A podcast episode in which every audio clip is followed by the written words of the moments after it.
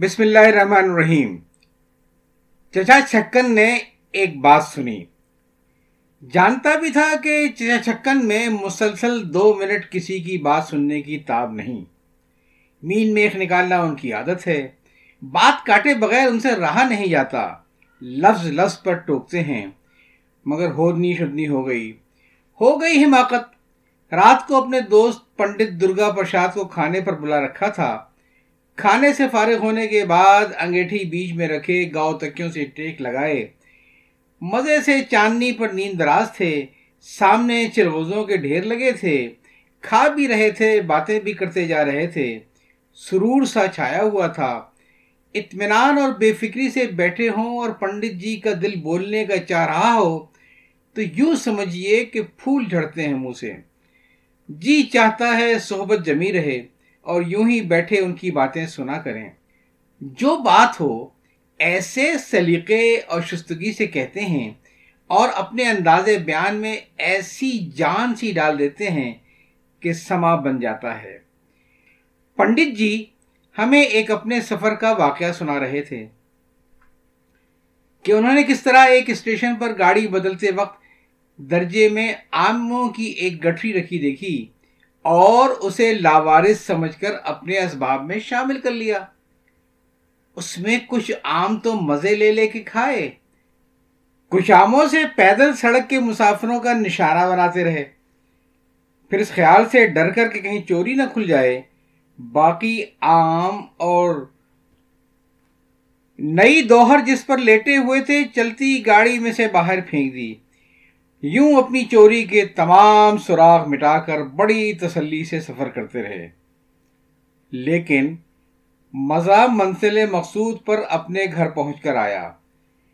پہنچنے کے تھوڑی دیر کے بعد کیا دیکھتے ہیں کہ گھر کی ماما کسی چیز کو تلاش کرتی ہوئی باہر نکلی اور بولی، میاں، میں نے ریل میں سوار ہوتے وقت اپنی نئی دوہر جس میں سو قلمی عام بندھے تھے آپ کے درجے میں رکھ دی تھی، وہ اسباب میں نظر نہیں آتی۔ پنڈت جی نے یہ واقعہ ایسے مزے سے بیان کیا اور آخر میں ایسی مزہ خیز صورت بنا کر اپنی حماقت کا اعتراف کیا کہ ہنسی کے مارے پیٹ میں بل پڑ پڑ گئے۔ ہماری ہنسی کی آواز کہیں سے چچا چکن کے کانوں میں بھی پہنچ گئی۔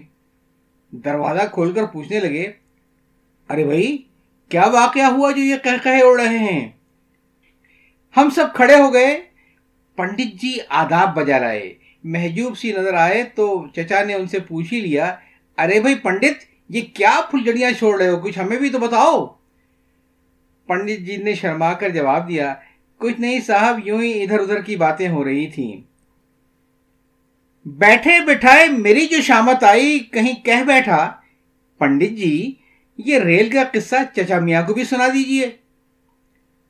دیجیے چھکن عام طور پر تو جلدی سو رہنے کے عادی ہیں، لیکن اس وقت تو جیسے اشارے کے منتظر کھڑے تھے۔ پنڈت جی ہاں یا نہیں بھی نہیں کر پائے تھے کہ کواڑ کھول کر یہ کہتے ہوئے اندر تشریف لے آئے۔ ہاں پنڈت جی ہم تو سنے وہ ریل کا کیا قصہ ہے۔ یہ کہہ کر چچا انگیٹھی کے قریب پھسکڑا مار کر بیٹھ گئے۔ رضائی کو استر نو تکلف سے اوڑھا، کاندھوں پر ڈالا، زانوؤں کے نیچے دبایا کنٹوپ پر ہاتھ پھیر کر اسے ٹھیک سے سر پر جمایا ذرا دیر سے اس کے بند سے شغل کیا باندھنا چاہا، نہ بندھا۔ پھر ذرا ہاتھ سے کے پہلو کو جھک کر خاصدان کا جائزہ لیا۔ بولے ہاں پنڈت جی تو کیا قصہ ہے وہ؟ پنڈت جی ابھی زبان بھی کھولنے نہ پائے تھے کہ ارشاد ہوا۔ حقہ نہیں پیتے پنڈت جی؟ انہوں نے بڑا مشکل جی نہیں کہا ہوگا کہ بولے، بھلا حقے کے بغیر بات چیت کا کیا مزہ؟ زنان خانے کی طرف منہ کر کے بندو اور امامی کو آوازیں دینی شروع کی ارے یہاں آؤ، سنتے ہو، یہاں آؤ، کوئی ابھی نہیں سنا؟ کان چور لیں گے کیا؟ او بندو، او امامی، کہاں مر گئے کم دیکھا بس سو گئے۔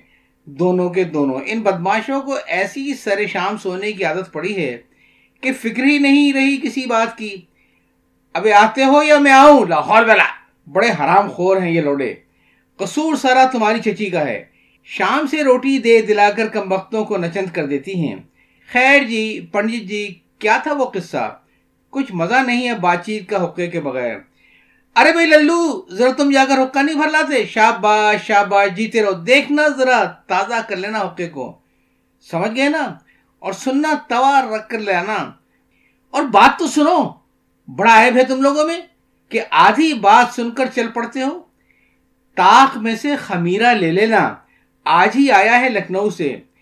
پندرہ روپے سیر کے حساب سے کچھ سادہ سا تمباکو اس میں ملا لینا۔ بڑا مہنگا ہو گیا ہے۔ خمیرہ صاحب خود اپنے زمانے کی بات کہتا ہوں، پانچ روپے سیر کے حساب سے خریدا ہے میں نے۔ ایک دکان تھی لکھنؤ میں حسینے حسینے کی۔ مگر صاحب، واہ واہ واہ واہ، کیا بناتا تھا خمیرہ؟ کش لگاتے ہی ارواح خوش ہو جاتی تھی۔ جب لکھنؤ جاتا، اس کے ہاں سے اکٹھا خرید لاتا تھا۔ اور اب تو یہ بات ہی نہیں رہی تمباکو میں۔ کہنے کو تو خمیرہ کہیے، جو جی چاہے، نرا گوبر ہوتا ہے۔ خیر، تو ہاں وہ قصہ کیا تھا پنڈت جی؟ پنڈت جی اتنا ہی کہنے پائے تھے اجی قصہ کیا ہوتا ہے؟ یوں ہی ایک بات سنا رہا تھا سفر کی، عرض کی دیتا ہوں۔ کہ اتنے میں چچا کی نظر چھٹن پر پڑ گئی۔ ارے، یہ چھٹن بھی ہے یہاں کیسا دبک کر بیٹھا ہے کہ نظر تک نہ آیا مجھے۔ ارے، سویا نہیں تو اب تک؟ صبح اٹھے گا کیسے؟ ملا جی باہر کھڑے چیخا کریں گے اور پڑا چارپائی پر کرویٹیں لیا کرے گا۔ چل اندر ہے ہے کیا مانی؟ اب اون کرو یا رو رو جا کر سونا ہوگا۔ نہ صاحب، عادت بگڑتی ہے بچے کی۔ چلو، جا کر سو۔ جی تو پھر؟ میں نے کہا خاصادان میں پان کا ٹکڑا بھی ہے کوئی؟ ذرا تم جا کر لے نہیں آتے دودھو ساتھ ہی مراد آبادی تمباکو بھی رکھتے لانا۔ جی تو پنڈت جی پھر غرض کے سفر کیا تھا آپ نے؟ خوب۔ پنڈت جی بولے، پچھلی گرمیوں میں مراد آباد میں ایک عزیز کی شادی تھی۔ سواریوں کو وہاں پہنچانے کے لیے میرٹھ سے میں اور میرا چھوٹا بھائی روانہ ہوئے۔ ہاپڑ جنکشن پر گاڑی بدلنی تھی، وہاں جو اترے۔ کہاں؟ میرٹھ سے مراد آباد جاتے ہوئے گاڑی ہاپڑ جنکشن پر بدلنی پڑتی ہے۔ یہ میرٹھ اور مراد آباد کے راستے میں ہاپڑ کہاں سے آ گیا؟ صاحب، مجھے تو یہی راستہ معلوم ہے۔ اور جو دوسرا راستہ ہو، کم از کم نزدیک کا راستہ تو یہی ہے۔ اے لیجیے، اب دور نزدیک پر آ گئے۔ یوں ہی صحیح۔ ہماری آدھی عمر بھی ریلوں ہی کا سفر کرتے گزری ہے۔ آپ کو میل ٹرین کا راستہ بتاتا ہوں، پھر تو دور نزدیک کا مسئلہ بھی حل ہو جائے گا۔ سنیے میرٹ سے جائیے سہارنپور، سمجھ گئے؟ اور جناب، سہارنپور سے لکسر۔ لکسر سے نجیب آباد۔ کلکتہ میل کا راستہ۔ اب بیچ میں نہ ٹوکیے، پورا راستہ سن لیجیے مجھ سے۔ نجیب آباد سے نگینا نگینا سے دھامپور، اور جناب دھامپور سے مراد آباد۔ آیا سمجھ میں؟ یہی گاڑی آگے شاہ جہاں پور اور لکھنؤ اور بنارس کی طرف نکل جاتی ہے۔ مگر اس موقع پر اس کے تذکرے کے کیا حاصل؟ ہمیں تو صرف مراد آباد کا راستہ سے سروکار ہے۔ پنڈت جی نے کہا جی ہاں یہ راستہ تو میل ٹرین ہی کا ہے، مگر دور کا ہے۔ میں قریب ترین راستے سے روانہ ہوا تھا۔ چچا نے فرمایا، یوں آپ کو ہر راستے سے روانہ ہونے کا اختیار تھا، لیکن یہ خیال آپ کا صحیح نہیں ہے۔ ہمارا بتایا ہوا راستہ دور کا ہے اور یقین نہ ہو تو ٹائم ٹیبل دیکھ کر اپنا اطمینان کر لیجیے۔ ٹائم ٹیبل شاید موجود نہ ہو گھر پر، ورنہ ابھی طے ہو جاتی بات۔ پر خیر، بالغرض وہ راستہ دور کا بھی تھا۔ جب بھی یہ غلطی تھی آپ کی کہ سواریوں کو ساتھ لے کر ایسے راستے سے گئے جس میں گاڑی بدلنی پڑتی تھی۔ پنڈت جی دبی زبان میں بولے، اس راستے بھی سہارنپور پر گاڑی بدلنے کی ضرورت ہوتی؟ چچا کنٹوپ کے بند باندھنے لگے، بدلنے کی ضرورت ہوتی، یقین ہے؟ اچھا پھر تو کچھ ایسی غلطی نہیں کی آپ نے۔ خیر، وہ کسی راستے ہی سے گئے ہوں آپ۔ اس وقت بعد از وقت بحث سے کیا حاصل؟ آپ بات کہیے نا۔ پنڈت جی نے کہا، تو صاحب، اسباب تھا ہمارا ساتھ زیادہ۔ چچا نے ہاشیا آرائی کی۔ وہ تو ہونا ہی تھا۔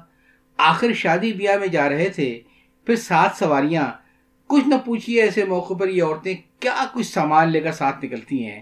ٹرنک اور بکس گٹھریاں اور بستر اور جانے کیا کیا؟ او فو میرا تو سوچنے سے بھی دم رچتا ہے۔ پنڈت جی بولے جی ہاں تو ہاپڑ میں ہم اپنے اپنے درجے سے اسباب اتارے۔ ہاپڑ اترنے والے مسافر اسٹیشن سے باہر چلے گئے۔ جب ہم نے سارا اسباب اتار چکے تو کیا دیکھتے ہیں کہ درجے کے اوپر کے تختے پر ایک گٹری رکھی ہوئی ہے۔ جو ہماری نہ تھی۔ دودو پان لے کر آ گیا۔ چچا چکن پان کھانے میں مصروف ہو گئے۔ پنڈت جی ان کی توجہ دوسری طرف دیکھ کر رک گئے اور تقاضا ہوا کہ آپ کہے جائے تو میں سن رہا ہوں۔ پان کھول کر کتھا چونا دیکھا، کتھا زیادہ تھا۔ زیر کچھ اس پر تنقید ہوئی۔ اب تک پان لگانے کا سلیقہ بھی نہ آیا۔ اچھا خاصا پلستر ہے کتھے کا۔ لاہور برا کتھا پہنچا، پان کھایا، چھالیا تمباکو کو ہتیلی پر رکھ کر پھنکی لگائی۔ پان کلے میں دبایا، پنڈت جی کی دلداری کو مسکرا کر فرمایا، آپ تو خاموش ہو گئے پنڈت جی۔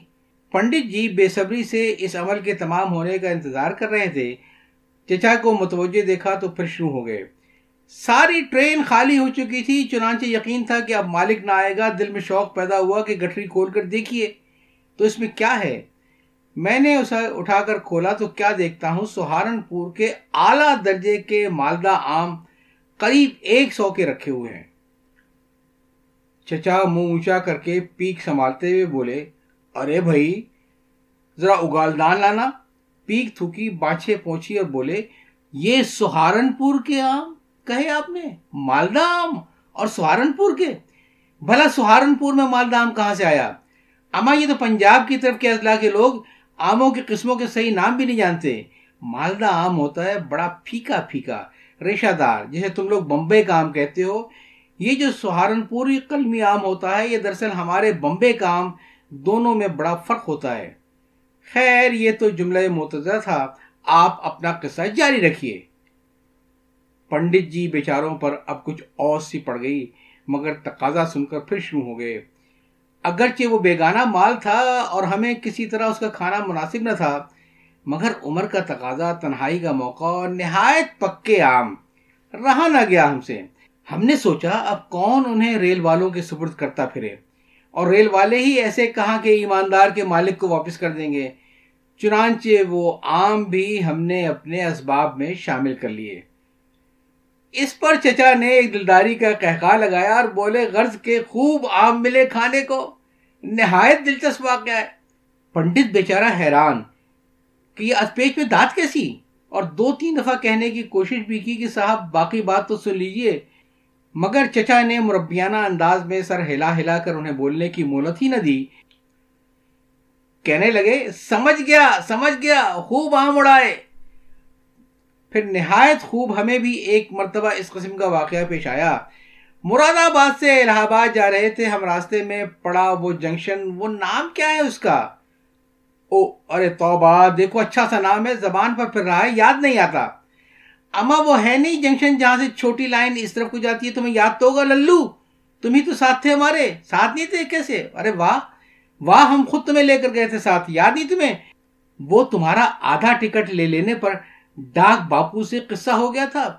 اور نہیں تو کیا؟ ارے بھائی الہ آباد جاتے ہی تو فیض آباد اچھا فیض آباد ٹھیک ہے ہاں ٹھیک ہے۔ تم فیض آباد کے سفر میں ساتھ تھے۔ خیر، اس کا اس موقع پر کیا ذکر؟ تو وہ صاحب نہ معلوم کیا نام تھا اس کا جنکشن کا؟ خیر، وہ کچھ ہی نام تھا۔ نام معلوم ہونا بھی ایسا کیا ضروری ہے؟ تو وہاں سے ایک لالا جی ہمارے درجے میں سوار ہو گئے۔ وہ بھی اپنے ہی ایک کوری ہنڈیا جس پہ پیڑے تھے، درجے میں چھوڑ گئے تھے، وہ بعد میں ہمارے ہاتھ لگی۔ تو اس قسم کے دلچسپ واقعات تو اکثر ریل کے سفر میں درپیش آتے رہتے ہیں۔ چچا نے بات ختم کی، خاصہ دان پر توجہ دی، محفل پر خاموشی تاری ہو گئی۔ پنڈت بیچارے کی حالت عجیب تھی۔ فیصلہ نہ کر سکتا تھا کہ بات کرے یا چپ ہو رہے۔ آخر میں نے ان کی پریشانی رفع کرنے کے لیے کہا پنڈت جی وہ بات تو ختم کیجیے۔ چچا چونک کر بولے اچھا ابھی باقی ہے بات۔ لیجیے، ہم تو سمجھے تھے ختم ہو گئی۔ تو بھلا آپ نے اد پیج میں کیوں چھوڑی؟ فرمائیے، میں ہمتن گوش ہوں۔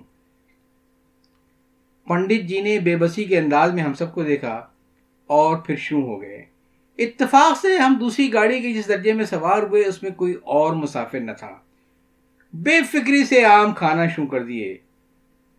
تراش کر کھائے ہوں گے۔ پنڈت جی نے کہا، نہیں، چوسے ہی تھے غالباً، چاقو جیب میں موجود نہ تھا۔ چچا نے زیادہ تعرض نہ کیا۔ خیر خیر، کیا مذائقہ ہے۔ سفر میں چھوٹی موٹی چیزیں ساتھ لے جانی کہاں یاد رہتی ہیں؟ پر چوسنے میں مزہ نہیں عقل عام کا۔ پنڈت جی نے ایک واضح وقفے میں انتظار کیا کہ چچا شاید کچھ اور بھی فرمائیں، وہ خاموش رہے تو بات آگے شوں کی دس بارہ ہی آم کھا کر پیٹ بھر گیا، دو چار اور زبردستی کھائے جب دیکھا کہ بس اب اور حلق سے نیچے نہیں اترتے۔ تو رسید کی ڈکار پر ڈکار آ رہی ہے۔ تو ہاتھ منہ دھویا، اٹھ کھڑے ہوئے، پیٹ پر ہاتھ پھیرا اور اللہ کا شکر ادا کیا۔ چچا چھکن نے پھر ایک حاشیہ چڑھایا۔ بے مانگے ایسی مزیدار نعمت عطا فرمائی۔ پنڈت جی اب ان ہاشیہ آرائیوں سے ایسے خائف ہو گئے تھے کہ چچا کی بات ختم ہونے کے بعد بھی ان کی زبان نہ کھلتی تھی۔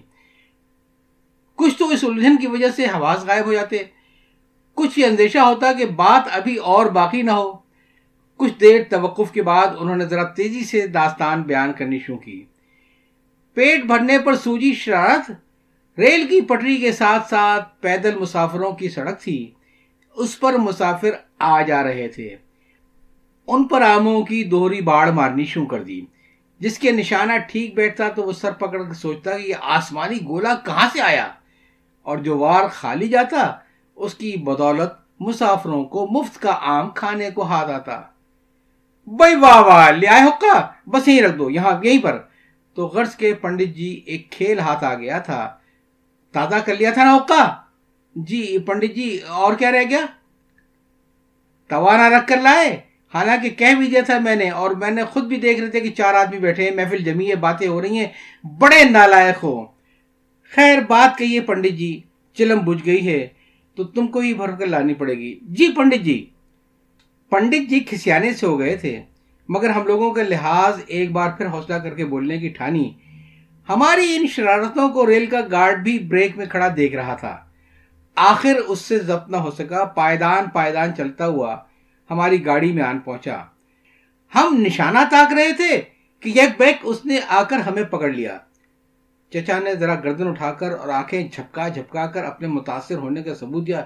ہے ہے گارڈ نے ہم کو ڈانٹنا ڈپٹنا شروع کیا کہ تم پیدل مسافروں کو تکلیف پہنچا رہے ہو۔ میں نے مجبوراً یہ بہانہ کیا کہ کچھ آم سڑ گئے تھے اسی لیے ہم انہیں باہر پھینک رہے تھے۔ ہم نے خیال نہ کیا کہ کوئی مسافر بھی سڑک پر جاتا ہے۔ چچا نے یکلخت ایک ایسی آواز میں ایک ایسی واہ واہ کی جیسے بوتل کا کاغ اچانک کھل گیا ہو۔ سبحان اللہ، کیا بات پیدا کر دی آپ نے؟ کچھ دیر کو تو جیسے پنڈت جی کی زبان بند ہو گئی۔ حیرت کے عالم میں ہمارا منہ تکنے لگے۔ ہم سب یہ کیفیت کے شرم سے پسینہ پسینہ ہو رہے ہیں۔ غصے کی لہریں اٹھتی ہیں اور ٹھنڈی پڑ پڑ جاتی ہیں۔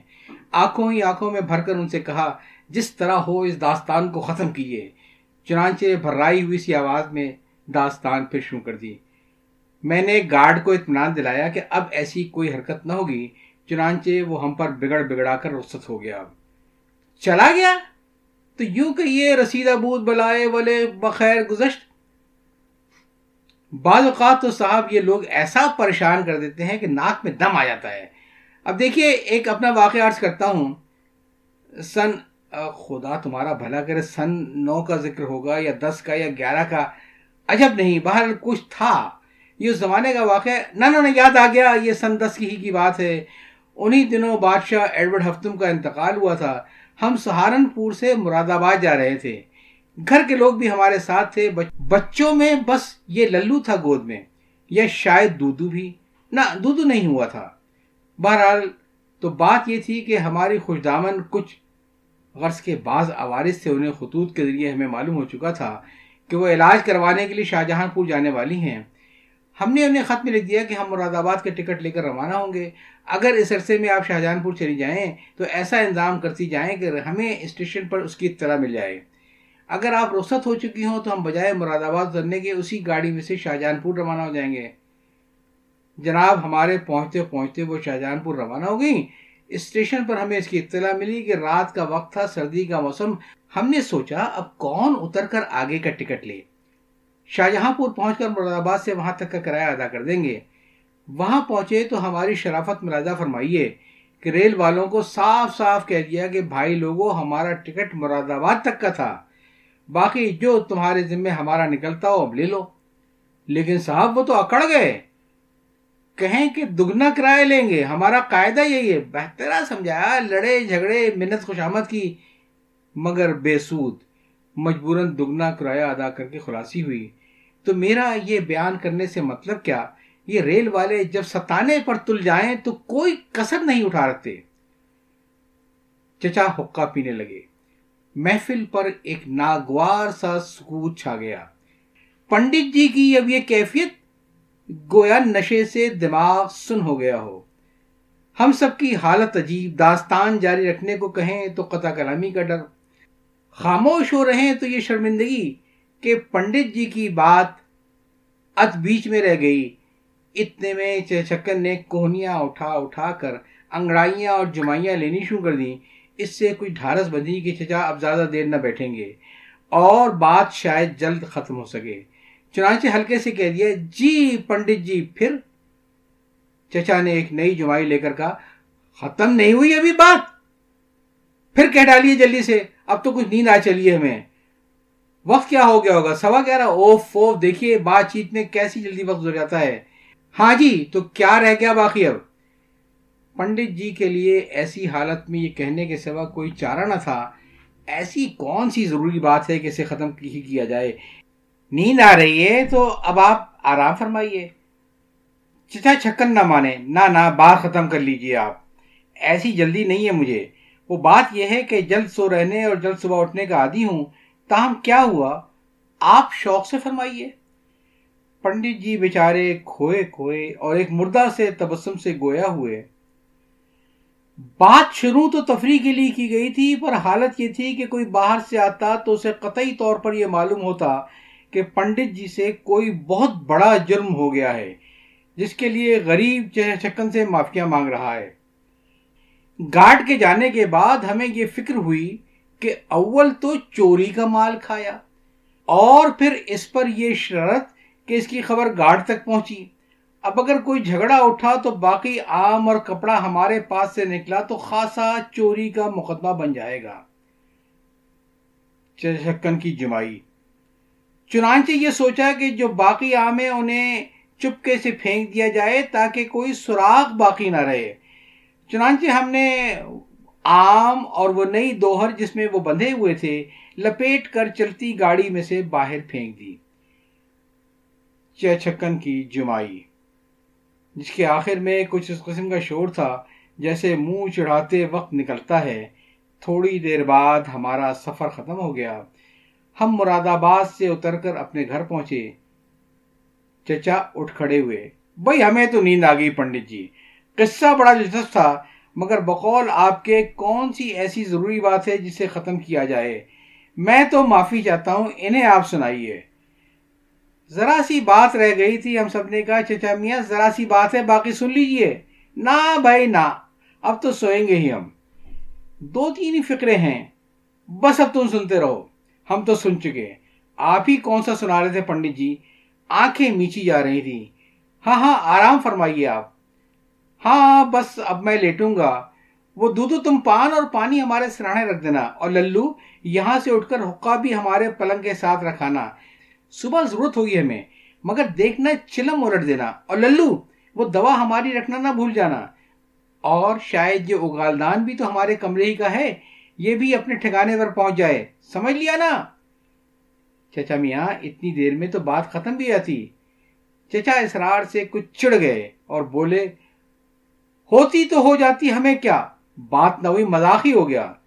مایوس ہو کر مجھے اس کے سوا کوئی چارہ نظر نہ آیا کہ پکار پکار کر کہوں، چچا میاں، وہ آم کی گٹری اصل میں پنڈت جی کی ملازمہ کی تھی، یہ گھر جا کر بیت کھلا اور یہ دوہر اور آم پھینک کر پچھتائے بہت۔ ہماری بلا سے۔ یہ کہہ کر چچا نے زور سے دروازہ بند کیا، اندر چلے گئے۔ ایسا معلوم ہوتا تھا، ہمارے اسرار سے وہ اور کھچ گئے ہیں۔ ان کے جانے کے بعد کمرے میں سناٹا تاری ہو گیا۔ پہلی مرتبہ ہمیں احساس ہوا کہ کلاک چل رہا ہے۔ یاد چاہتا ہوں، اللہ حافظ۔